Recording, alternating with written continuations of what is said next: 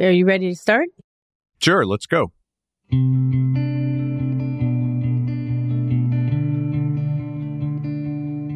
Mike and I are sitting in the studio this morning, and we're just going to have a little confab about the Golden Bachelor. Now, I've had to really rein Mike in, bring him, bring him in, and make him sit on the couch to watch these episodes.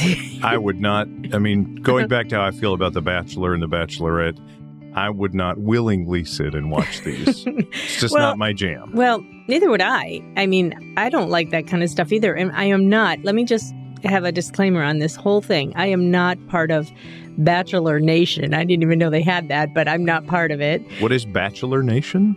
Uh, yeah, it's what they call themselves this whole uh, franchise of Bachelorette, The Bachelor, and then all the other things that I don't even know. The shows themselves, Yeah. or, or the Well, un, or the the unorganized fan club? I don't know. I don't know what they're talking about Okay. exactly. But um, But you're not part of it. but I'm not part way. of it. yes, I'm it. not. But I was so fascinated by this whole idea of the Golden Bachelor because it was so unique in that we don't see people of that age in romantic situations. I Real mean, quick, what's the premise? Okay, yes. The premise is that um, this man who is 72 from Indiana, whose name is Gary, but he spells it G E R R Y, which looks like Jerry. Yeah, Anyway, his name's Gary. and he's been put in this house with 25 women that he's supposed to choose from among. Yeah, ranging in age from 60 to 72. vying to be his Right. Fiance. Really, Right. Yeah. And then, then and within like two, three weeks, I think they shoot this thing. Um, he's supposed to figure out who he loves and who he's going to marry from this, from this little stable of women. And like I say stable of women because it does feel kind of like a horse show. Uh, Can I guffaw just a minute about the fact that this is known as a reality TV show? Yeah. Ain't nothing real here. so unreal. Um, and you know, it is vapid in many, many ways. But I, if coming from like a person who loves sociology, who wishes she had gotten a sociology degree, I find this fascinating. And that's why I want to talk about it. In addition, there's this important dimension of it having to do with grandkids, which Yeah. we will get to a little later. That really, um, not only piqued my interest, but got my ire up because I was like, whoa, wait a minute. What are we doing? Introducing grandchildren to this whole thing. So we will talk about that.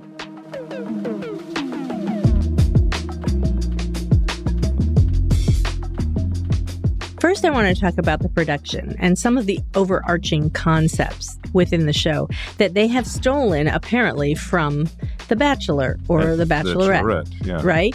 And so there's this mansion. For any of you who haven't seen this, and I don't know how you've avoided it, but um, there's this mansion that they all go to, and you know it's it's not really a mansion; it's like a big house. But apparently, there are bedrooms And the, where. the 14 women live there. yeah, they eat there and they they hang out and they swim and they do all this stuff. Anyway, what you see is that they are assigned into bedrooms. So there are four women in one bedroom and four I'm assuming four women in another that kind of thing. But I'd never seen this, but apparently there are like two twin beds and a bunk bed in a room where they share a bathroom. So one of the four women gets the top bunk. I just thought this was hilarious. And I was thinking, this is millennials at their best. They're producing this thing and they're, or I don't know, maybe it's not millennials, but I'm kind of guessing it is. Yeah. They, they're producing this without any thought as to how, um, you know, a 60 to 75 year old woman would function or not function, if you want to put it that way. I mean, they started out with this drama because women couldn't, um, they, nobody wanted the top bunk. I mean, even when you're in camp and you're 14, you don't want the top bunk. But, you know, they were trying to decide who's going to have the top bunk because there were women there who'd had knee replacements, women who said, if I don't get to go to the bathroom three times a night, I can't, I can't function. And it was partly hilarious and partly like, are you serious that they didn't think about this when they were con- coming up with this? But why would they? It's mm. not a part of their their lived experience, probably. Right. It's you know, and, well, and like you mm. said, this whole show is a leverage off of things that have to do with people who are in their twenties and thirties. yeah, thinking they can just translate it from there to here, and and that's where I feel like ageism plays a part because they don't even recognize that there's something different. What if they did this on purpose? Yeah, What maybe. if, what if it did know, come up in the production meeting and they said, "Great, let's do it anyway." Yeah, to increase the drama in this reality show. There you go. Yeah, maybe air right. quotes. Your air quotes right there are entirely appropriate.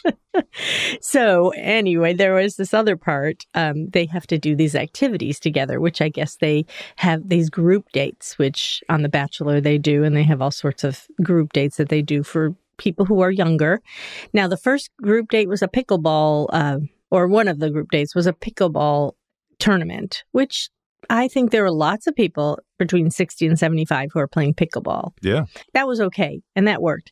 But then there was this other event where they all dressed up in their in these costumes of different eras like the 60s the 70s the 80s or uh, the motorcycle people and you know different kinds of themes so they had to go around on these costume racks and pick a costume and then they get their picture taken with gary and i thought oh my goodness this is unbelievable It's kind of like a photo booth, isn't it? yeah, a little bit like a photo booth, but it was so dumb. And I was like, I would never do that. I don't understand how they would be okay with that. It just seemed silly, really silly. And they were they were all kind of trying to decide what to wear and it was But let me ask you a question about that. okay. What about just the freedom that comes with being being sort of youthful and not really worrying about the just sort of spinning out and having fun? Yeah. Yeah. I mean, we don't get to do that. Maybe we don't choose to do it or maybe we don't feel like it's appropriate. But what if it were? What if we did? yeah. What if what if we had the freedom as people over 60 to cut loose like they are? if that if you consider that cutting loose i mean i guess it depends on who the people are and of course these are people who are, are willing to you know splash their whole personal life in in front of everyone They are right? So emotional exhibitionists. You have to be to get onto this show. so maybe So- that's the biggest difference between so. everyone else and these 15 people. I think you might be right because there was like a talent show and they all had to do talents with like they were in some kind of Miss America pageant and it was kind of silly. I mean, many of these women didn't have anything to do. You know, I was thinking, what, what kinds of things would I do if I were wanting to be on that? Of course, I don't want to ever be on that kind of show, but you know, it would be fun to have like a book club where you all read a book and then talk about it. Then you find out more about these people. oh, that is such dreadful television. Man. yeah, I guess you're right. It wouldn't work. I was just, you know, or or have a a really nice meal out and everybody talk about the food. you know, who knows? I think it's likely that that did happen and that it ended up on the cutting room floor because it is dreadful television. it is dreadful television. You know, sometimes I wonder what do people when they're older do when they sit at a restaurant. They don't talk about the food. They talk about their their illnesses and their falls and their all sorts of things. I don't know who to credit this to, but it's the it's brilliant. Somebody told me that's called an organ recital. No, I told you that, and it was a book that I mentioned on the podcast. Why, yeah, thank you. You forget. You, that's another thing we all do I do. as we get older. But it's like, oh, another organ recital where we all talk about our inner organs.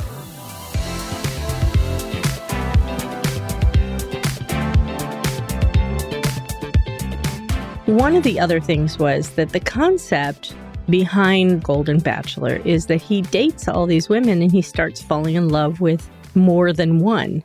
As of this recording, it isn't finished yet, but the idea is that he's got three women or two women that he's totally in love with.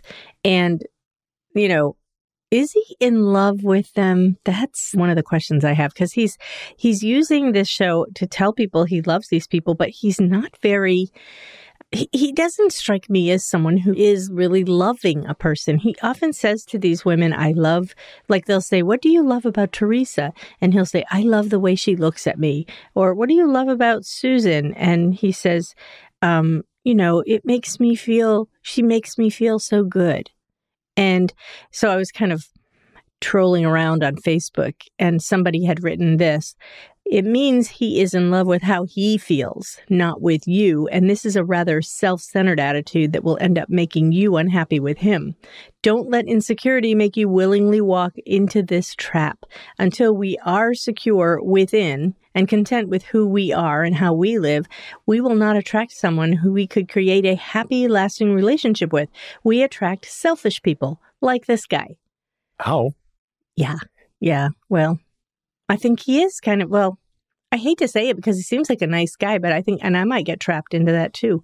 But I think most psychologists would say if they're describing the relationship about a woman or a man, depending on who you're talking about, as how they make, how that person makes you feel instead of the attributes of the person you're falling in love with, then that's a, that's a signal. That's like a warning sign. Don't, don't go any further. I I get you, and I don't disagree with you, but think about this. If your life were set up like a smorgasbord, where all you had to do was look across 14 different food items and then decide one after the next, not this one, not that one, not the other one. That doesn't mean that the other 13 food items were bad. It just means that everything is built around what you decide you like everything's engineered to force you into being selfish. It's more about this, you know, reality show, which really doesn't reflect reality. I mean, what else is he supposed to do? No, I guess he could, you know, talk about the attributes of the woman he's falling in love with. Okay, so you're There's talking about you're talking about how he defends his decision. I yes. guess I'm talking about the decision itself. So I get your point. No, no, no. I think it's it's the way he's coming at it, which sure. worries me. I mean, I don't spend sleepless nights worrying about Gary, but I'm just saying. he's a very nice looking guy, and I thank you for pointing that out. no, he's he's very nice, and he's and he seems like such a hero to these women. But I'm I'm thinking hmm, maybe they need to take a step back.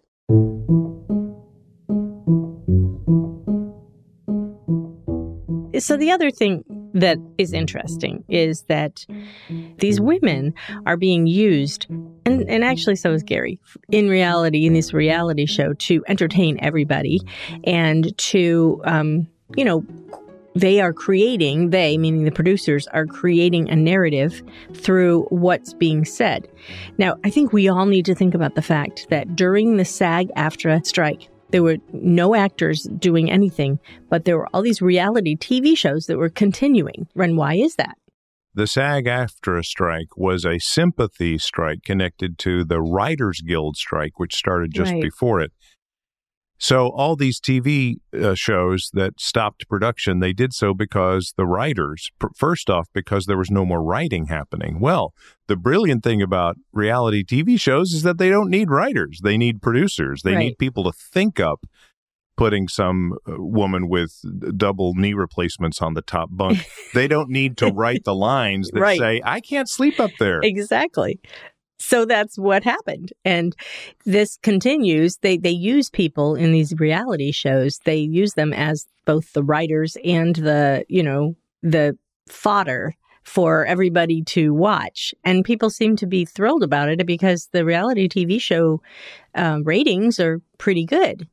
And I think that's a very concerning thing. Like we should be concerned. In fact, we have a daughter who knew someone secondhand who'd been on The Bachelor, and um, she was confiding in our daughter about how her character had been maligned through the way that the producers chose to take lines from what she was saying and then, you know, paste them together somehow in the editing room to make her look like a horrible person.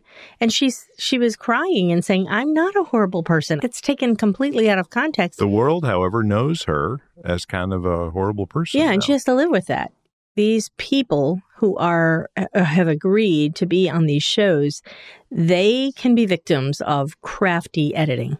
And it's very concerning to me that when you're bringing children in to this reality show grandchildren and children this is a concern for me. Like how they, they, they seem innocent in so many ways. And then i noticed on the, this golden bachelor they didn't use a lot of what the children said, but they did use some of it, and I thought it was very inappropriate.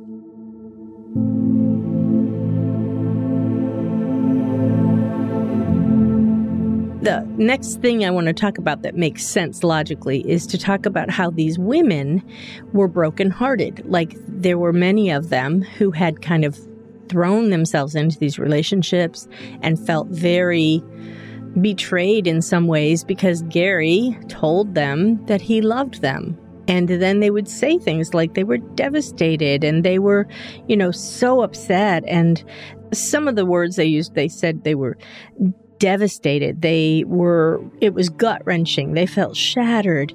They, it was too sudden for all of them and they felt safe and then they felt unsafe. And, and these women were, you know, riding away in these limousines, crying and feeling tearful about what had happened to them because they thought Gary was the one and they thought he thought they they were the one. And and and I was watching this and you know these are women in their you know 70s that they they still had that like hope that hope that maybe they would be the one. And a tenderness that allowed them to have the hope, and that was all scarred up. Yeah, again, which in their lives, many of them had been through that. Many of them had been widowed and um, left alone. And here they are again having to deal with this whole thing. Even Gary was saying a couple times he couldn't decide because he was he was tortured. He felt like this was the worst decision he'd ever have to make since his wife died. You know, the, the feelings that he had were so horrible.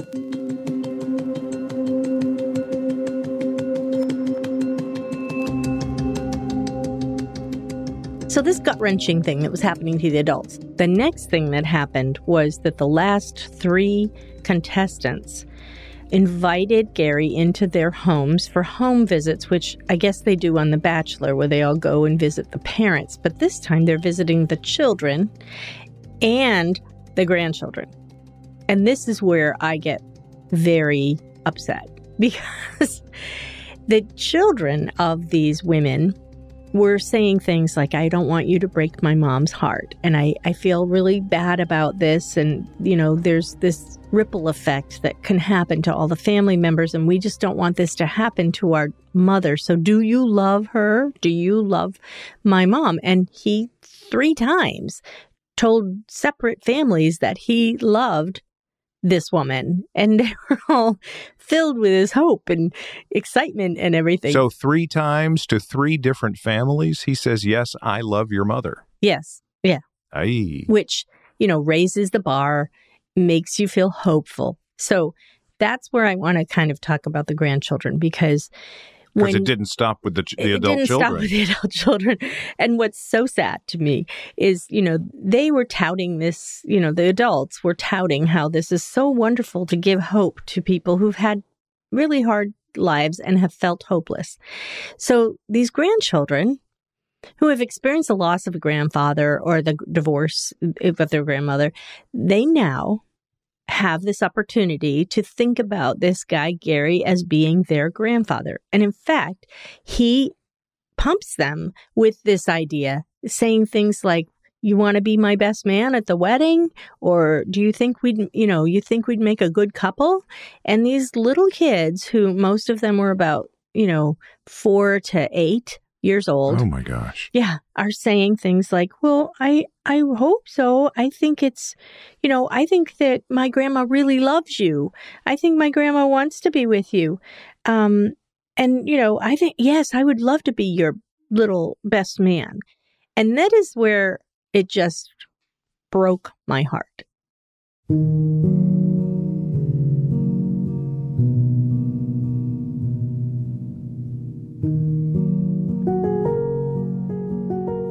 These kids don't have the life experience. They can't look at life and say, well, maybe next time. They just look at life and think, he's going to be my grandpa. They're not into the nuance and the complexity of relationships or. Uh, and they shouldn't be victims of producers' whims. Exactly. And my point is if these women are devastated and shattered and gut wrenched, how do you think that these grandchildren are going to feel when they find out that their grandma wasn't picked? I mean, they're not just gonna, I, just don't think that you can just assume that they're gonna go off and be like, oh, well, he's not my grandpa. This is This is, I mean, psychologists will tell you do not introduce someone to your family who you're going to marry, if, especially your children, to someone you're going to marry, if it's not going to happen. You should be 100% sure that this is a person you're going to marry before introducing your children, your grandchildren to them. And at best, it's 33% sure for these women. But one of them's 34%. right? Oh, well, that changes everything. Touche. Somebody Touche. gets somebody gets picked at the end of this whole thing. So anyway, I know that it sounds like I'm totally invested in this show, and um, mm, should I admit that it has kind of taken me you know, by the throat. It makes me want to watch it because I do want to see what happens, but it also makes me kind of mad and tearful and I just I, I just don't understand how this could have happened that we would be in this situation where we're watching this happen. It is a surprise that the producers having people sign over their uh, right to emotional privacy. You think those kids signed anything? No. My feelings are just towards the children and the grandchildren and how this might affect them and how it feels to them. And I guess you know, looking back on it, I think these producers really need to take some things away from this first learning experience with the Golden Bachelor. They say they're going to do the Golden Bachelorette. So I think that's in the works somehow. There was one woman who ended up leaving early because she had a daughter who had had a baby 15 days before the shooting of this. And so she had to go back and help her daughter who was dealing with postpartum depression. Her name was Joan. And I think, well, yeah, I think Joan's going to be back as the Golden Bachelorette. We'll see. I don't know. Are you going to be as uh, committed to watching Joan, the Golden Bachelorette? you know, I don't think so. I think that I've kind of had my fill, although I would like to see if they change some things about the bunk beds. And the other thing that they complained about was um, having to stand for hours during shooting for uh, the rose ceremony. It's kind of like a party. You have to stand almost in formation uh, in, in a greeting line, right? No, they don't stand in a line. They stand kind of like a choir and they, they stand there, you know, in formation, waiting for him to decide whether he's going to give them a rose or not. So it's not actually a party. You're but right. that's okay. okay. I forgive you because I know that you had a hard time watching this whole thing and you kept getting up for peanuts and a drink because it was just like too much. Guilty as that's, charged. That's okay. I needed but, something to knock the edge off. but there there were women, you know, um, apparently complaining that they had to stand in heels. And you know, by the way, these women do not get paid money to do this. They have to, you know, quit their jobs. They have to. They come to this thing. They sometimes lose their jobs, and they also have uh, to buy all their gowns and their clothes and all the things that they're going to wear to impress everyone. So it's not uh, it's not a great situation for them. But apparently, many of them feel like they have more hope, and they're going to be able to find somebody. Let's just hope that they don't introduce all their grandchildren to every guy they date in the next five years um, and say they might be the one that they're gonna that's gonna be their grandpa. I bet the lesson learned from this by these 14 women is not going to ever do that. Yeah, I agree. And they shouldn't. And that's a good lesson learned.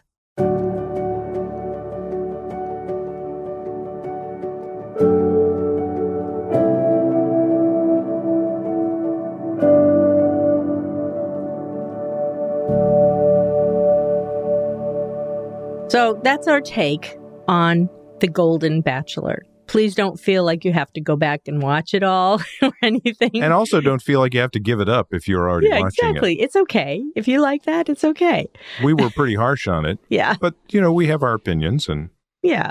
I just wanted to talk about it in terms of, I was just a little bit um, wound up about the whole thing. And I thought, what better place to um, unwind than to talk to our listeners on the grand life. Particularly where the grandchildren are impacted.